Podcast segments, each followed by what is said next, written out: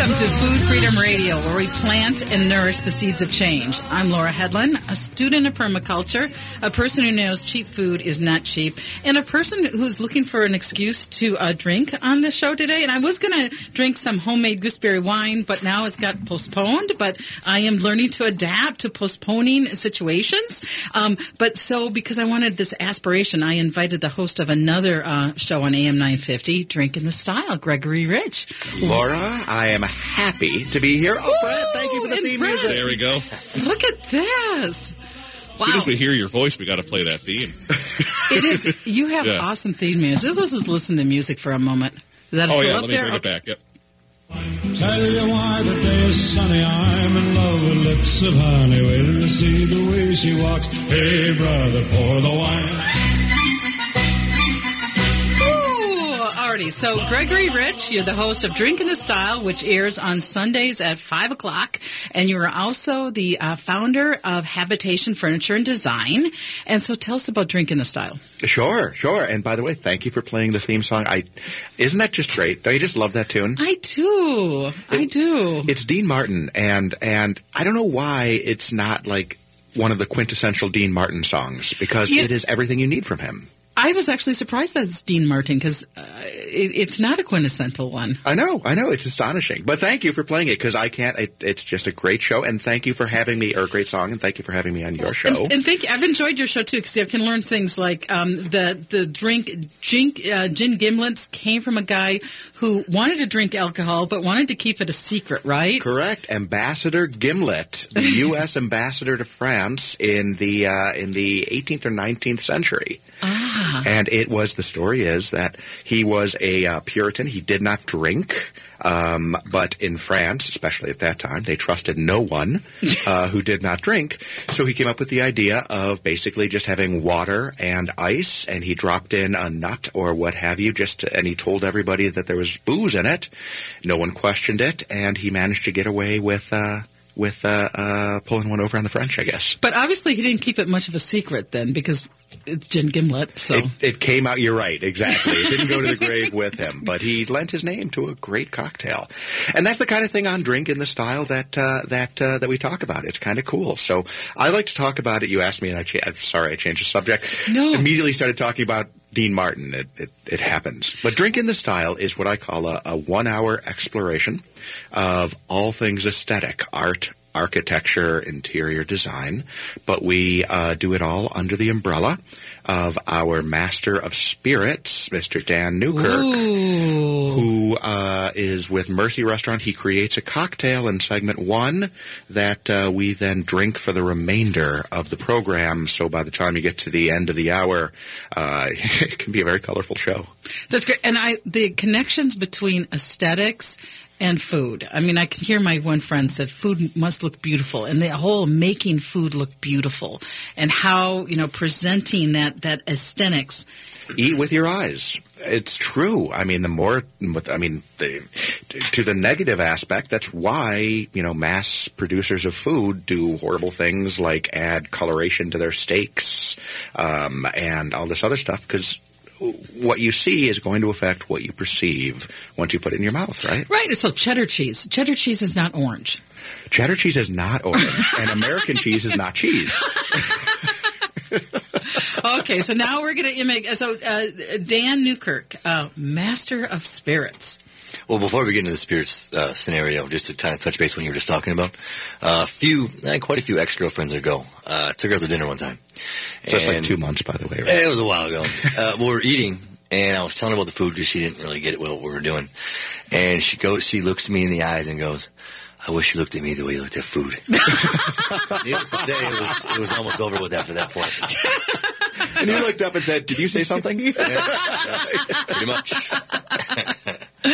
Okay, so what you do on your show is is you always have a drink that you make, and um, I had brought some gooseberries wines, and you had a fantastic idea of what to do with my homemade gooseberry wine. What was that? Yeah, so the uh, it's it's Aperol spritz season, or just a spritzer of any any sort, where he's keeping it low ABV. Uh, of, you know, something you can drink a few of on a, a summer's day and just be fine. Uh, just be a little bit light, lighter in your loafers, I guess you could say. And uh, so the fact that it's a low ABV because you're, you're so I, I tested it out. Uh, your gooseberry wine is coming in at 17%, which is exactly uh, how much they're allowed to make wine go to be alcohol. Oh, so my gooseberry, my homemade gooseberry wine is the strongest goose homemade one can be. Or? I think it's a little stronger, but that's all my, my gauge went up to, actually. Congratulations, Laura. I, Yeah, it's it's like hooch in, in a good way.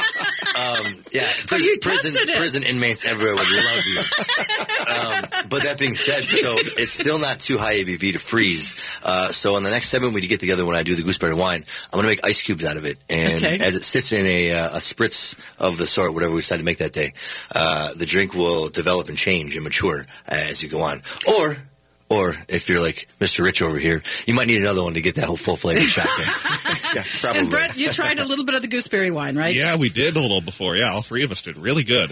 Uh, cool. I, I actually didn't think it turned too well. I mean, I, the the whole hooch thing kind of resonate. We're gonna make it beautiful. We're going to make it beautiful. And but these are gooseberries that we've been growing for 35 years. And uh, someone said, "Oh, isn't that hard to do all that permaculture?" And it's like, what's harder, growing a tree or grass in the yard? I mean, Interesting. Yeah. you know, I And- mean, so planting this permaculture is, I mean, you can do so many wonderful things other than make homemade wine. But now my rant, I'm going to stop ranting. No, we I got to get to the. I want to go back though. I can't wait for the for the ice cubes in the gooseberry because one of the things that Dan pointed out was it's not going to freeze as solid as a cube, right? So it's going to be kind of like a, a soft cube that's going to dilute and A lot faster than a regular ice cube will. If you put it in a spritz or something where you've got the bubbles, because a spritz is Aperol, which is a liqueur, uh, essentially. Is it an aperitif or a liqueur? It's, Whatever. it's the same thing. Yeah. Um, with technically, is there a difference? No, there is a difference, but we'll keep going. All right. Breaking down to the minutia. Um, but that is going to, to, to release the stuff. So I cannot wait. And, and, and Dan was going to make a cocktail for you right away with it. But when he came up with the idea of the ice cube, That ice cube is fantastic. you must do it. So I must we, do it. We will, fo- we will feature on Drink in the Style that cocktail and have you on as well. Awesome. And I think we're getting time to get your drink because you've got another one in mind for us today. And this is what you normally do on your show. So what's in mind today? So today uh, we're representing Mill Valley Kitchen out in St. Louis Park, uh, and we're going to go with the Dill Caipirinha. Uh, Caipirinha is the national drink of, uh, I'm sorry, of, of Brazil. Uh, and cachaça is usually what it's made with, but being the fact that we're from Minnesota, uh, we're using a dill aquavit. Uh, aquavit's made from Gamle Ode, which is out of Parallel 45 in New Richmond, Wisconsin. Um, it tastes like summer in a glass, and I'm really excited for you to try it. And of course, before we did try a little sip of it, just spirit by itself, which is, you know, how you uh, really dive into what you're drinking. Um, and I think you're going to like what the outcome is. And uh, so on top of sugar, lime, uh, and the dill aquavit, uh, bring a little orange bitters because uh, who doesn't like orange? Especially this time of year. Vitamin Yeah. C. It's all about vitamin C. Okay, so now now I've got to. So you play your music and start making this drink. Is that what we're going to do next? This or- is your show. This is my show. Okay, so we're going to play the music, and then we're going to start making this drink. And one thing I I'm going to jump in because I'm. What has been done with local food and local alcohol is so cool because we need to create the local economy and not just be all plebes. Mm-hmm. So, and it's it's happening with beer and it's happening with food, but I want to make it happen faster and It's it's it's a matter of I, I agree completely. It's it's a matter of association with things that are real. This is my theory on why micro distilleries and and and you know pubs and, and you know beer uh, uh, spots like Surly and all those other ones. People need some kind of a connection to what they're ingesting and experiencing, and they want some some locality to it. Well, and I'm glad you said that because even I was thinking this morning, is what, what do we think of when we say, what's the real world? I mean, it's like to a kid, oh, so you're going to go in the real world. I was like, no, the real world is like water and soil and plants and the people you love. sensual experience of some kind. I mean, you know, we could go down a whole hedonistic path of, of just, you know, pursuing pleasure in life and nothing else, which is not what we're looking for. But what we are looking for is some kind of association to the earth and to people around us. And how do we share that commonality, right? right. And one of the best ways historically to do that has been through liquor.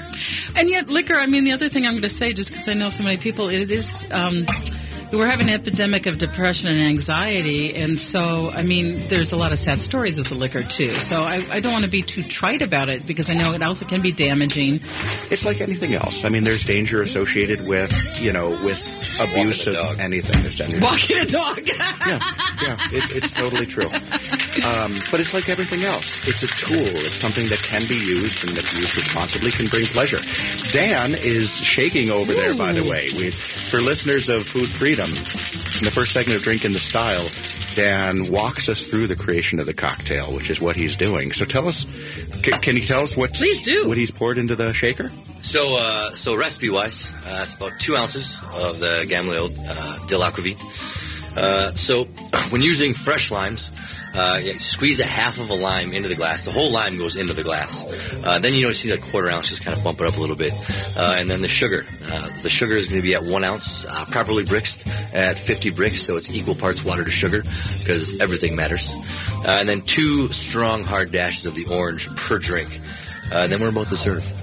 Wow. This something? is fun, Right? This is very fun. This is kind of a fun, fun uh, little shift for Food Freedom Radio. We're partnering with Drink in the Style, which is another AM 950 show, which airs on Saturday, uh, Sundays at five o'clock. Or everything on AM 950 can be listened to po- at podcasts whenever we want.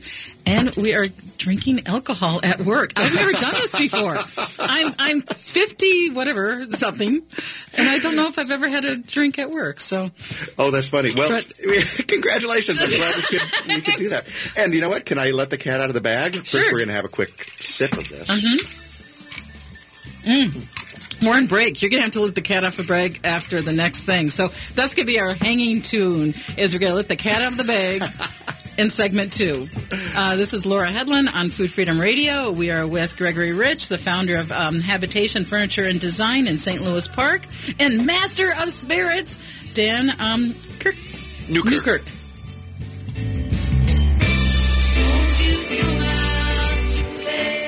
The Minneapolis Farmers Market has the best selection of plants for your gardens, the freshest produce, meats, and farmstead goods. You'll find meat vendors, some homestead vendors, and greenhouse vendors in the early part of spring. Plus, there will be fresh produce when the weather gets warmer. The Hennepin County Government Center Market is open Tuesdays. The Nicollet Mall Market is open on Thursdays. And the 312 East Lyndale Market is open daily from 6 a.m. to 1 p.m. More details at mplsfarmersmarket.com. I'm Connie Bjork, co-host of Awakened Living Infusion radio show. Join Michelle Kitzmiller and I as we focus on all aspects of health, wellness, spirituality, and growth from a mind, body, spirit, emotion perspective. On the Awakened Living radio show, we will discuss stress, self-care, fear, happiness, beliefs, communication, joy, pain, trauma, and more. Join us for the Awakened Living Infusion radio show Saturdays at 10 a.m. Let us share with you ways to infuse vitality into life.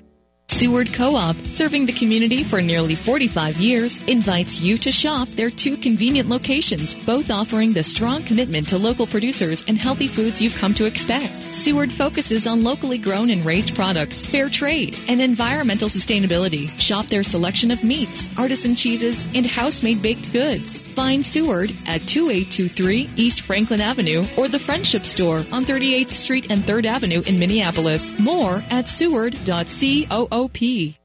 Tap, taste, and treasure at Vinaigrette, where we have some warm seasonal recipes all ready to create dynamite meals. Our fig balsamic vinegar pairs perfectly with roasted Brussels sprouts or baked brie. And sweet potatoes are always a winner, but never more than when they're roasted with a drizzle of vinaigrette cinnamon or orange fused extra virgin olive oil on top. Come in today for more custom crafted food and cocktail recipes at Vinaigrette. 50th and Xerxes in Minneapolis and 287 Water Street in downtown Excelsior. Online at vinaigrettemn.com.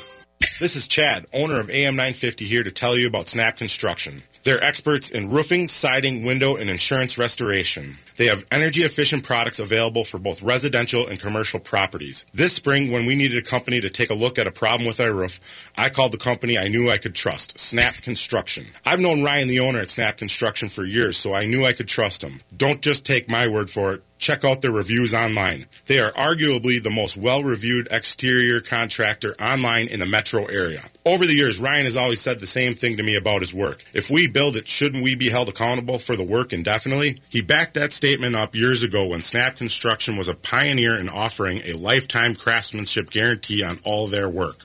For a free estimate or general questions, call the locally owned company AM950 Trust, Snap Construction at 612 333 SNAP. That's 612-333-SNAP or find them online at snapconstruction.com. They have financing options available.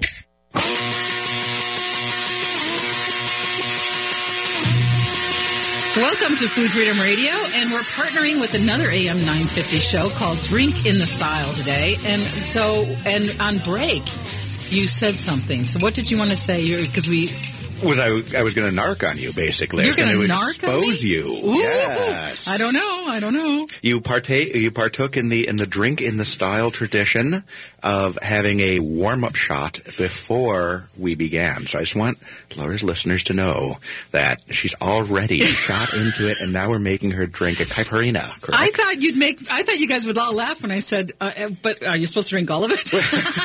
Yes. Correct.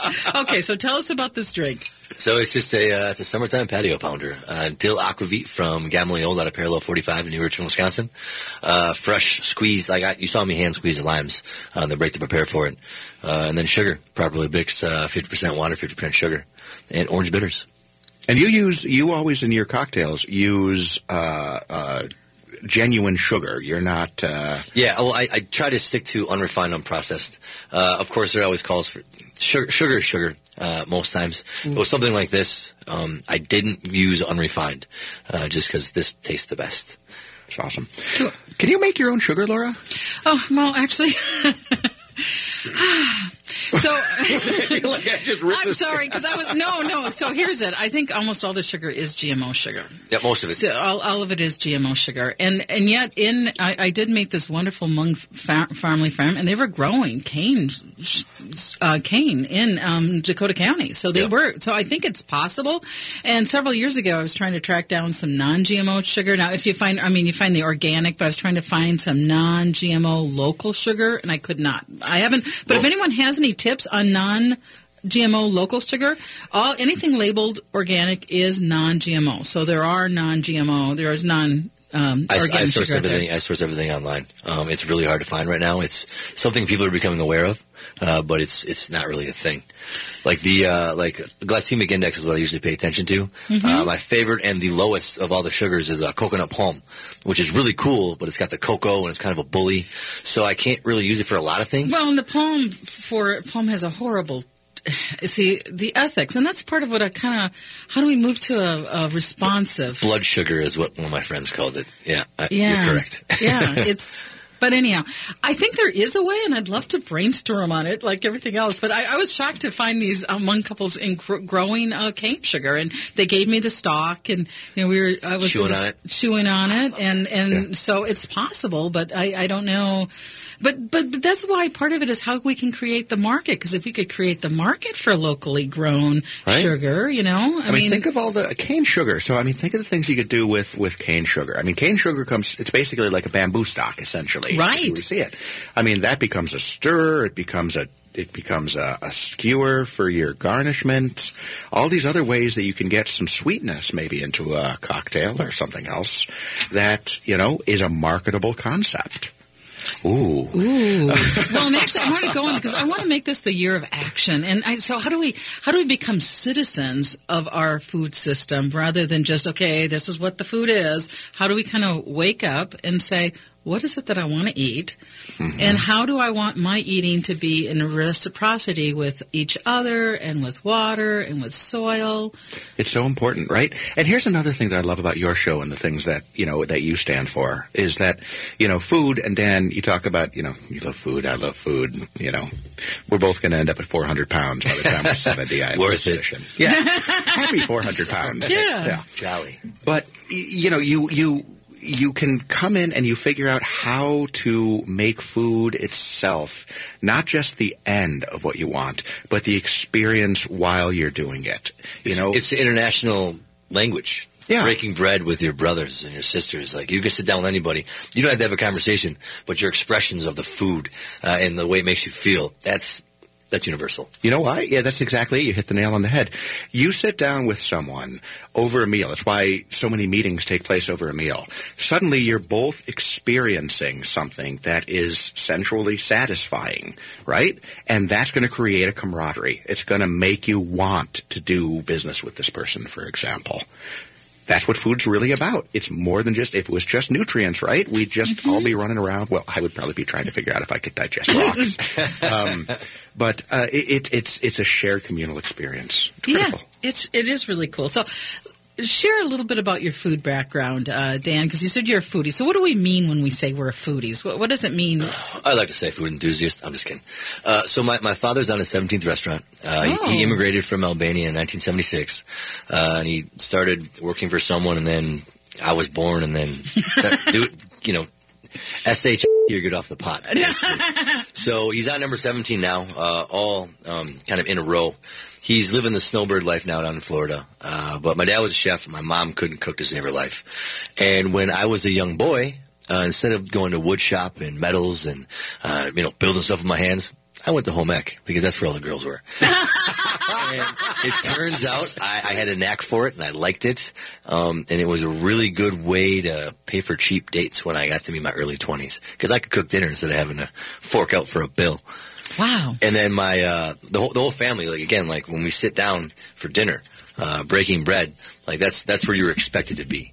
Uh, and if you weren't there, then you were in trouble. And it was almost worse than coming home when the lights were already turned off in the street lights. So, See, but that's a problem. That's interesting. You should go on to that. Do you mind if I if I Please go off do. on a tangent? Go wherever. The worst here's here's something that really is terrible about the American way of life in our culture in general. Dinner is the absolute focus of everything family oriented, and yet it is the worst time to have a big open meal. Hmm. Right? I mean, it's so horribly unhealthy as we're facing this epidemic of, of, of you know, of, of obesity.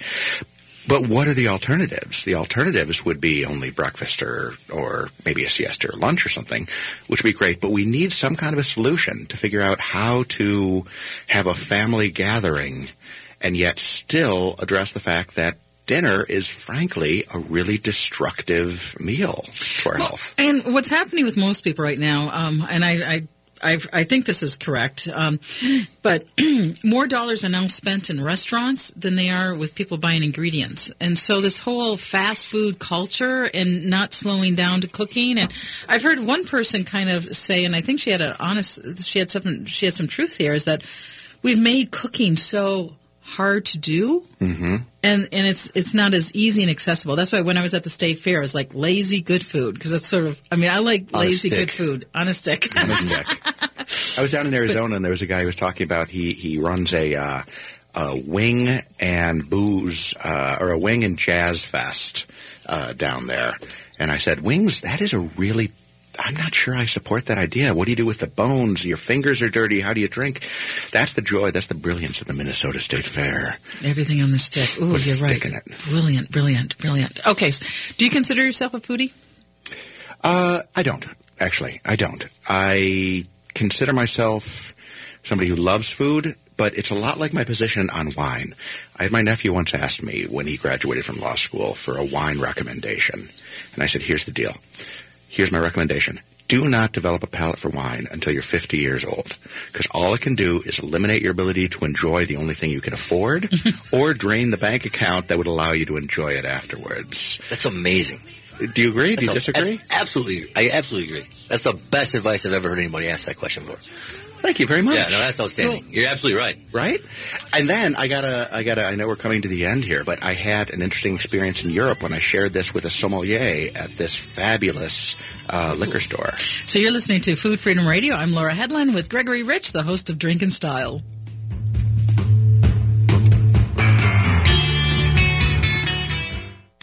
At Mother Earth Gardens, we've been selling heirloom and open pollinated plants for your backyard homestead since 1994.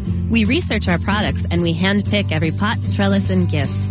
So if you love 50 plus varieties of tomatoes, native planting for pollinators, and a shocking variety of annuals and perennials, make the journey to one of our two locations, South Minneapolis across from the Riverview Theater and Northeast at Stinson and Lowry. Small footprint, surprising selection. MotherEarthGarden.com.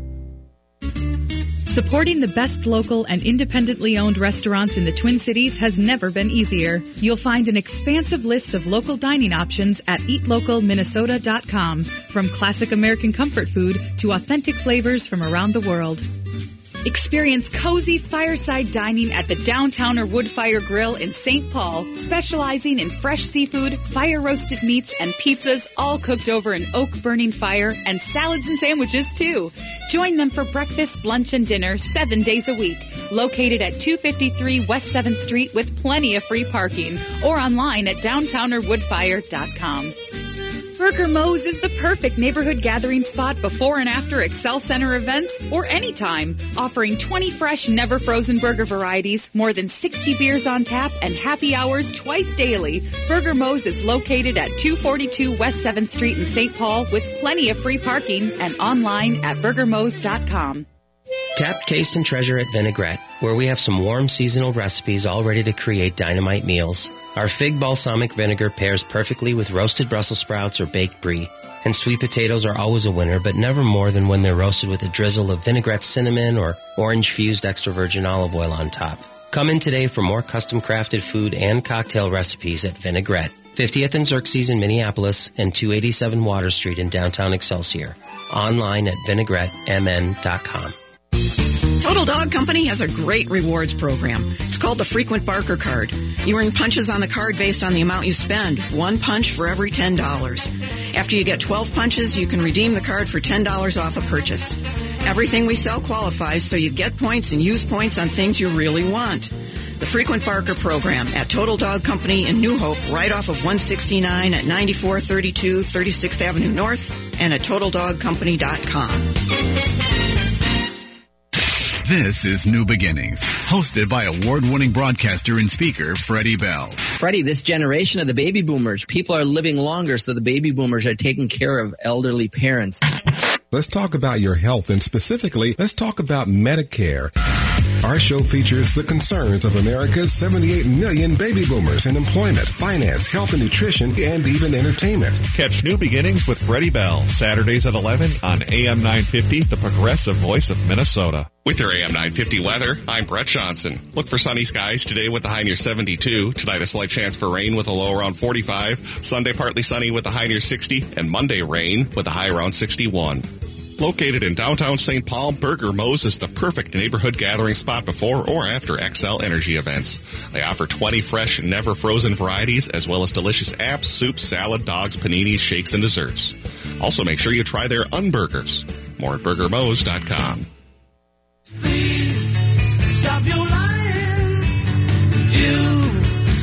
so, welcome back to Food Freedom Radio, and uh, I'm Laura Headland, and we're doing a show, a kind of a joint show with the host of the Drink in the Style, Drink in the Style, Gregory Rich. And on break, you were saying you're talking to some fancy person about fancy wines, and they said, "Wait till you're older." Why? Nope, close, yes, but my theory has always been on wine that you know wine is can be extremely expensive, right?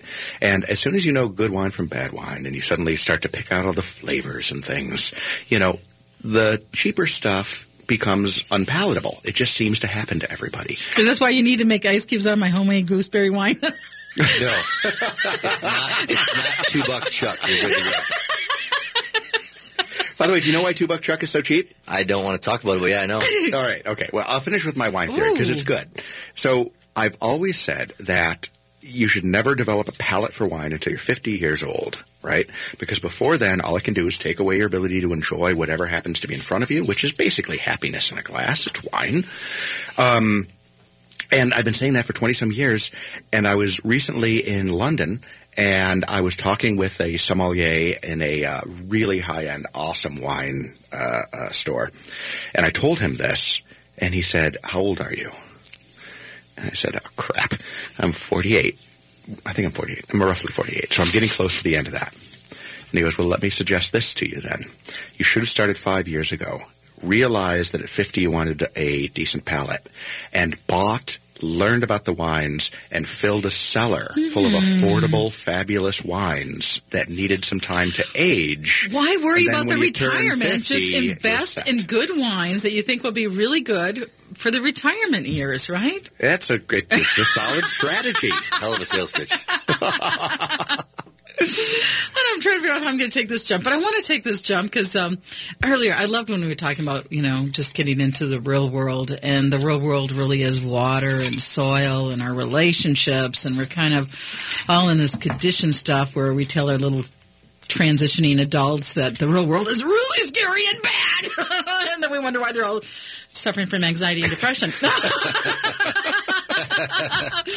It's true. It's true. You know, so but I love this letter to the editor, and um, it was it was in the Star Tribune. It's from Libby Bird from Minneapolis, and she says, "How much is enough for you, Jeff Bezos? You have won, and." Everybody knows it. I'm hard pressed to find someone that doesn't use your services. Even my sister, without running water in the woods of Oregon, buys her stuff on Amazon. So are you satisfied? Or have, or, or will you not have enough until every bookstore, toy store, convenience store, grocery store, corner store, hardware store, and clothing store has gone under because of you? What kind of world do you want us to live in? Now she goes on, but I want you to just respect because I really think this um, AM 950 is owned by Chad, who owns only this one radio station. You own a furniture store. You own, or your family is involved in independent restaurants. What does this mean to be part of an ecosystem that's also economically functioning in the real world? Wow. I mean, it's the biggest question I think that we have to deal with with Americans because you know Calvin Coolidge said the business of America is business, and yet now we're undermine, undermining the fundamental part of what American culture is based on, which is basically local community based commercial transactions. I mean, it's true. The person to person experience. Exactly, exactly. I actually, so you know, we spend a huge amount of time talking about uh, on ha- on drinking the style uh, about the benefits of a showroom, and of course, it's a furniture store versus you know something else, but uh, the benefits of a showroom over buying furniture online, and the fact that you know you can touch, feel, experience, but more important than that, it's expertise and professionalism associated with what you're buying at Habitation. So, I know I'm going a long way on this, but don't worry, Please do. I'll bring it back. Um, so, if you go online and you buy a sofa, that sofa may or may not work with everything associated with your room in particular. But if you go into habitation, we're going to find out what else is in your room, make sure that it works, make sure that it's stylized properly, make sure that it's a quality piece of furniture. It's not about buying that particular piece of furniture. It's not about buying the particular item. It's the experience that goes with it and the infrastructure that you support in doing that. So you can go in and you can buy a sofa for $800 on Amazon and you pick it yourself and it may work for a period of time. But that's it. That's where the transaction ends. So I've never bought anything from Amazon in my life, and um, I know, I, I, but There are certain things And- I shop on Amazon and I'm not ashamed of that. But in the, but then the other thing I think about this is is the other side of this is um, instead of blaming the others, it's how do we take responsibility for our own actions, you know? And so, and it's not, and, and sometimes, I mean, I was on a trip to the Dells and I had to go to the Walmart because there was a bathing suit incident. You know, I mean, it's so there's not. Which will forever be known just as the bathing suit incident. But you know, so I mean, I agree with you. It's not like good guys, bad guys, but I do believe that we are capable of creating a much better world than we're creating right now, and we have choice and and we have agency, and and we're not just plebes, but we're citizens, and how to be food citizens, and and sensual and beauty and fun and human. I mean, it's hmm I, I I agreed. I'm sure Dan does too. It, it's it's a matter of, and it's kind of tying back to what we were talking about soon, earlier, which is it's about a connection within our society. Somebody once said, rhetorically, "What is the purpose of an economy?" Hmm. An economy exists to keep the poor from eating the rich. Right? No, seriously, think about this for a second. Don't worry. It is a way to distribute well-being so that there is prosperity, community, and general ability to enjoy one's life. And when you take that away, when you start sucking all the resources into just one particular area, you create a desperate situation in which people do terrible, dangerous things. Hmm. And isn't that what we're doing again? We're taking away people's ability to enjoy their own lives. And when you do that, you create instability and you create danger and you create violence, which is why there's like this whole movement amongst billionaires to try to to redistribute some of their wealth because they realize that pitchforks could be coming at any given moment if you reduce everyone to an Amazon warehouse employee. right. Well, unfor- unfortunately, the, the tie that I was just kind of brainstorming a little bit that I was finagling a little bit, so it's a air appropriate. Uh, the translation I find between Amazon, uh, it's porn. Uh, instant gratification. Like that's really what Amazon's. that's that's their shtick. Like you, I, you know, I can call up right now and I can have something delivered in two hours as long as it's in the warehouse, or I can have next day shipping. Uh, it's instant gratification. People people are so expecting of now. I want it now. Uh, and yeah, that's my translation of porn. That's the same scenario. Uh, you don't. You As don't opposed have to working You don't have to go out and you don't have to take a girl on a date and court her and or whatever the heck person you're trying to date. You go, you go online and wham bam, thank you, ma'am. You're moving on to the next thing as you just accomplished your instant gratification. That's what Amazon is. Amazon is porn. And that's a great point. And then, and compare that, tie that back to what we were talking about as far as food becoming uh, an experiential type of thing. It's not just the culmination of eating the food. It's not just the culmination of getting something delivered to your door from Amazon. It's everything that went into that creation. And, and that's what we need to remember as Americans is that we need to spend more time thinking about the experience and the beginning process. Process. not just the outcome. Right. Didn't expect that to be quite- No, I mean, I actually, I really like this, and because so much of it is a. Um, life is not all about transactions. It's not a transactional. host, it's a uh, relational. I host a dinner party once once a week or once a month called Meat Club. Ooh. Uh, I get- and how do you get invited to this dinner party? Well, we can talk. so I get I get a box of meat from Lowry Hill Meats. Ooh, we I get, love I get like Hill seven Meats. proteins, and I, I just go I go ham. And I invite certain friends over at certain times, and everybody gets an invite at some point in time. But I, I tell people, you know, come over around seven. We don't usually eat till like 9.30, 10 o'clock because I want them to hang out, have a drink, interact. Stay the hell out of my way. Let me cook the, the crap out of this food. Uh, but eventually, we get everybody shined up a little bit on some booze. And then when it's time to break bread, everybody's in such an ecstatic mood. Uh, and as long as I don't burn or mess anything up, uh, everything goes to plan. But I tell people to come early, and I'm never ready to eat by the time they get there. I want them to enjoy the time, the You're not process. supposed You to guys come know- in as the town. The process. You guys know the classic movie Babette's Feast? No. Really? Oh. Tell us all about it. Okay, so it's a, it's a, now I hope I'm saying it right. so it's this movie where everybody is like in this small town and it's so something's going on. I mean, just things are really tense and all this drama between people and people are unhappy and the uncle's not talking to the kid and you know whatever. There's all this struggle going on in these families and and this one woman w- wins a lottery and she blows the entire lottery on this incredible meal for this community and everybody makes up and, and becomes friends again. I love that. I love the plot. I know I was probably something from 70s. Back- maybe see if we can do a Back to my, on it. my porn scenario. That's, that's called a happy ending. That's called a happy ending. It's like, yeah. And this is why drinking the style is so often just a long beep. oh, there's so many different directions I want to go in. Okay, so um, and I'm, I'm going to tease this. So, what's the difference between a broth and a stock? You know that? Yes. Okay, cool. What is it? So a, bro- a broth is uh, maybe broth is pretty much just uh, salt. Essentially, where where the stock is, you're, you're cooking down all the ingredients from the, the bones, your mirepoix. You're sucking the life out of all the things and making it the you know the eau de vie. Essentially, Okay, so I had I, I was with a friend that was very fancy cook, and she always did these homemade stocks. It was just something she did every week, and but so I was making one, and I had made the mistake of I never leave the oven on or the stove on overnight, and they're actually very easy to make a stock. Uh, um, chicken parts, vegetables, seasoning, throw it in the pot, let it stay there for as long as you want, uh, at least two three hours, right? Skim off the oil. Yeah, yeah. I'm sorry, what did you say? Eventually skim off the oil. but Eventually, otherwise- skim off the Mhm. oil. Um, but you don't need to do that if you're just using your leftover of your rotisserie chicken. So it's a great thing to do leftover rotisserie chicken with because then you don't have to do that skimming process. Really? Yeah. Interesting. Yeah, All right. I would yeah. normally, my mother always used to skim off a little bit of Uh, the well, oil. I do top. lazy good food cooking. So if you have a lot, I like that. I do too. but anyhow, but the one thing I did do is I shut off the um, stove because I don't leave the stove on at night, and she wanted me to leave it on at one.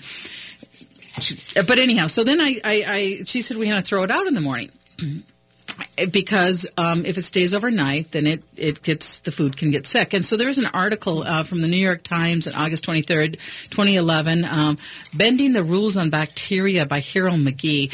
And apparently, this I'm not going to name him, but this well respected food writer said, "Make stock, keep it on your counter for five seven days." And Really? I know, and that's really dangerous. That's just a recipe for botulism. Does, isn't it though? I mean, Yeah. it's crazy It because is you have crazy. live organic critters going on in that stock. Exactly, exactly. And this was a well respected writer that wrote that. And so the part of it is this how do we have a fact-based reality too? Because that is just That- something that's the not guy that doesn't wash his hands in the bathroom after he gets done going to the bathroom. Yeah, but um, yeah, I know that is crazy. But but I did find out in this article that if you just left it on, um, and and you keep it, the pot stays. Uh, maybe I should read these because it is so. Um, And he, he needs to stay at a constant temp in order to fight off any microorganisms or bacteria that grow. right, right, and It's like going back to. God, ah, it's like going back to it, it. There's no context of history.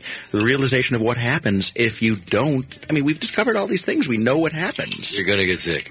you're gonna get sick. But someone's selling cookbooks telling people to keep stock on their counters for a week. Tragic. So anyhow, we're listening to uh, Food Freedom Radio on AM 950, the progressive voice of Minnesota. And with me is uh, Gregory Rich. He's the founder of Habitation. He has a show on AM 950 called Drink in the Style. And also a master of spirits, Dan Newkirk. Get 50 bucks for your trade-in regardless of condition when you buy new appliances from Warner Stellian. Minnesota's appliance specialists beat the competition once again with guaranteed sale prices, trusted fast free local delivery, and now for a limited time, 50 bucks for every appliance you replace with a qualifying model. Replace your tired, inefficient appliances and get $50 trade-in rebates. The more you replace, the more you save. For a very limited time, exclusively from Minnesota's own original appliance specialists, Warner Stellian. At Mother Earth Gardens, we've been selling heirloom and open pollinated plants for your backyard homestead since 1994. We research our products and we handpick every pot, trellis, and gift. So if you love 50 plus varieties of tomatoes, native planting for pollinators, and a shocking variety of annuals and perennials, make the journey to one of our two locations, South Minneapolis across from the Riverview Theater and Northeast at Stinson and Lowry. Small footprint, surprising selection. MotherEarthGarden.com. The Minneapolis Farmers Market has the best selection of plants for your gardens, the freshest produce, meats, and farmstead goods. You'll find meat vendors, some homestead vendors, and greenhouse vendors in the early part of spring. Plus, there will be fresh produce when the weather gets warmer. The Hennepin County Government Center Market is open Tuesdays. The Nicollet Mall Market is open on Thursdays. And the 312 East Lyndale Market is open daily from 6 a.m. to 1 p.m. More details at mplsfarmersmarket.com. Looking to experience the Northwoods and Boundary Waters? Big Bear Lodge is the perfect choice. May and June are a perfect time to spot some moose as well as have great fishing. Mention AM 950 during May and you'll receive 10% off when you book the Dakota Cabin. A cozy cabin perfect for couples or a single person looking to unplug and unwind. Find out more about this great getaway and see their authentic modern woodsy cabins at BigBearLodgeMN.com. That's BigBearLodgeMN.com. Hi, this is Charlie. Dad, please don't make me say this next line. Do you want to go to college? Okay. My dad is the radio host who's craved worldwide Matt McNeil. Outstanding. Yikes. My parents have me driving a Toyota Sienna because regardless of driving conditions, rain, snow, or sunshine, the Sienna handles great and gets me safely to where I need to be. My son and I each drive a Rudy Luther Toyota Sienna because we trust them. They're fantastic vehicles. Test drive one today at Rudy Luther Toyota, five miles west of Minneapolis on 394. Hello, humans. This is me, Ellie Krug with Ellie 2.0 Radio on Monday mornings from 7 to 8 a.m. I'm an idealist working to change the world. My show, Ellie 2.0 Radio, highlights other past and present idealists and the incredible things humans can do when we work for the greater good. You remember that idea about the greater good, right? I've got a vision of a better world where everyone has a place at the table. Listen every Monday from 7 to 8 a.m. and be inspired on AM 950.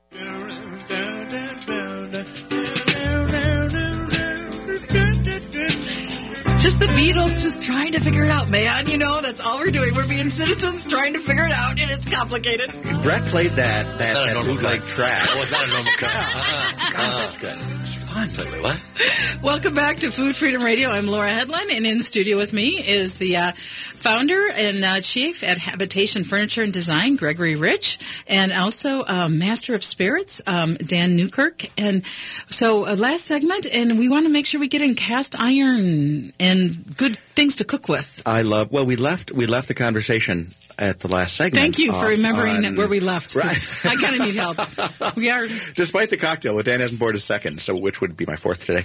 Um, but we left the segment on on you know basically irresponsible storage of food, uh, right on the stock. Some guy writing a cookbook saying, "No, just leave this stuff on your counter." I mean, it's just like we're Which losing is- our center. which is terrible. But it did make me think about cast iron because cast iron, the beauty of cast iron is the seasoning, and the seasoning is leaving the, you know, to some extent the the, the food residue. Don't wash your cast iron. But the fundamental difference. The reason that it's okay with cast iron and it's not okay to just leave something sitting on the counter is that the heat of the oven or of the of the of the you know stovetop is going to kill anything in the cast iron once you heat it back up. And the whole nature of cast iron is to create a really hot surface that then you know ir- radiates the heat. So, so that being said, uh, in your showroom, do you have any issues? Uh, and again, I'm guilty for not being at the showroom yet, and I will make a trip soon. You are a horrible person. Correct, but uh, do you do you have a bias towards uh, gas stoves? Well, we don't do any uh, uh, any any kitchen-esque stuff, but I do have. Well, no, right, but just in your business, in, in your profession, like if you were getting a re- recommendation to somebody, are you biased toward gas because of your cast iron love? I am. I am. hundred percent. Absolutely. My So- so house am I. has has gas. I mean, it's it's a pure form of heat, and the cast iron. And so so so let's all right erase everything else and talk about the joy of cast iron. So the joy of cast iron is, and I'll throw this out to you guys to discuss, is that every bite has a history of what you've created in the past. Wonderful. I mean, so I've been cooking on a, two pans, cast iron, 30 years on these same pans. Oh, I mean, they're beautiful. awesome. I It's mean, it beautiful. is beautiful. So, is it yeah. vintage cast iron or is it modern cast iron? Well, 30 years it was vintage. Was it? no I mean, offense, but I it- guess. it- it's actually something my mother-in-law gave my dad. My, which is even better. Yeah. But the thing is, this is kind of fascinating because I went through this whole cast iron cooking phase Ooh. where I cooked everything in cast iron. I had the Dutch ovens. I had you know three different. It was great, and all the food was fabulous. Um, but the difference between a vintage cast iron and a modern cast iron, and this is so strange, is that modern cast iron, like Lodge, which is a great company, and you know Mm-hmm. whatever, um, create their cast irons in sand-based molds, which creates more microabrasion. Oh, which is why some people who play with it and try it, even after they season it, are still frustrated because it's not as uh, uh, stick-free. That's that's why I'm still shopping for one. If you have any recommendations, I'd love some because I don't want the new the new style. I've been in in the market for a vintage cast iron. Good for you. I wish. Ah, I wish How much I'd would you pay a for any or mine? I, I don't think you realize. Don't forget, she wished she wished I looked at her the way I looked at food. So priceless. no, it's worth. I mean, you just got to go to a to a, uh, a vintage shop of some Uh, if I see any of these at garage sales, I'm grabbing them from now on. Seriously. And that with any, and also Cornell, I guess. I mean, earlier we talked, oh, we're only four minutes, but uh, favorite items. What are some of your cooking favorite items in your house? You Uh, to be honest, uh, let's let's talk a few ex girlfriends ago. The Everything, is slap that shop. how you gauge time, by the way? No, I, girlfriend? I had a, I had a, the era of Susan. Every, every every way every way I win them over in the family of the like is because I cook. Mm-hmm. I end up cooking the Thanksgiving meal and the bird and the tur- so the slap chop. You guys remember that Avon commercial? It was like, I still to this day love that little bastard. Sorry, I said it. that's fine.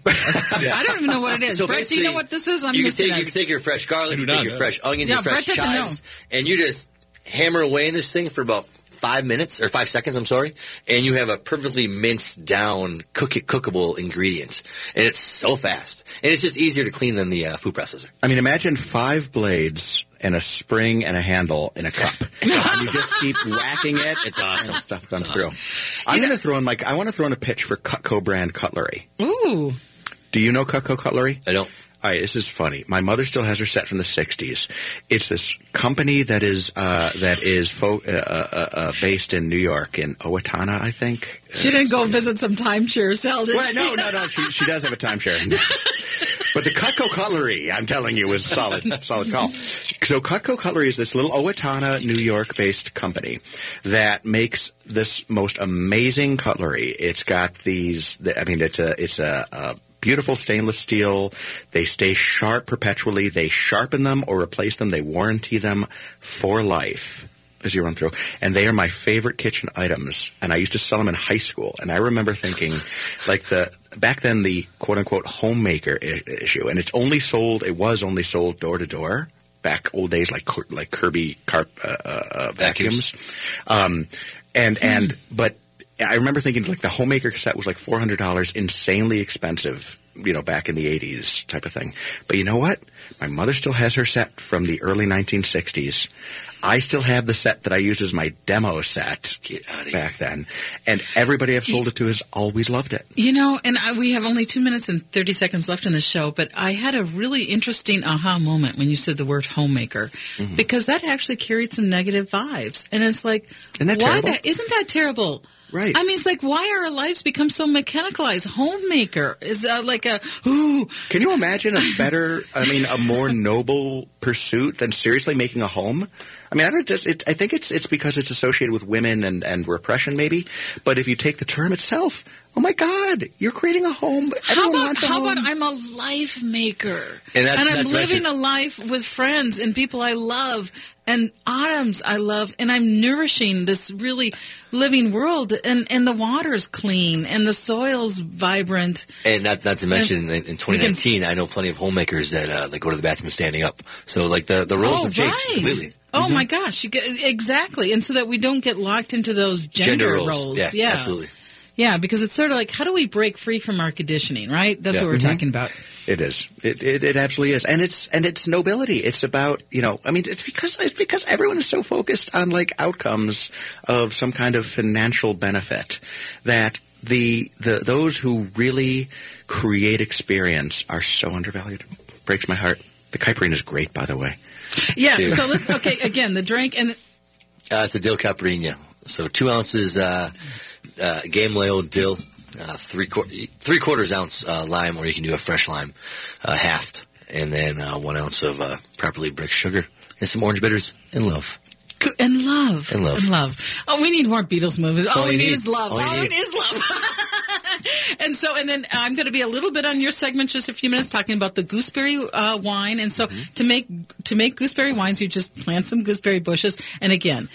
People, it's not hard. It's like what's harder in a person's yard? Uh, taking care of a tree or taking care of grass. Uh, the tree actually kind of takes care of itself. So if you put some trees down, some big tall hazelnut trees, and you plant them with some bushes like some gooseberries or some blueberries, whatever resonates, whatever you feel works with your soil. It's for specific. And then if you want, you can pick them. You mix them with some sugar and some yeast, and you get alcohol. please, please watch the uh, Facebook stream of this because their hand gestures were amazing.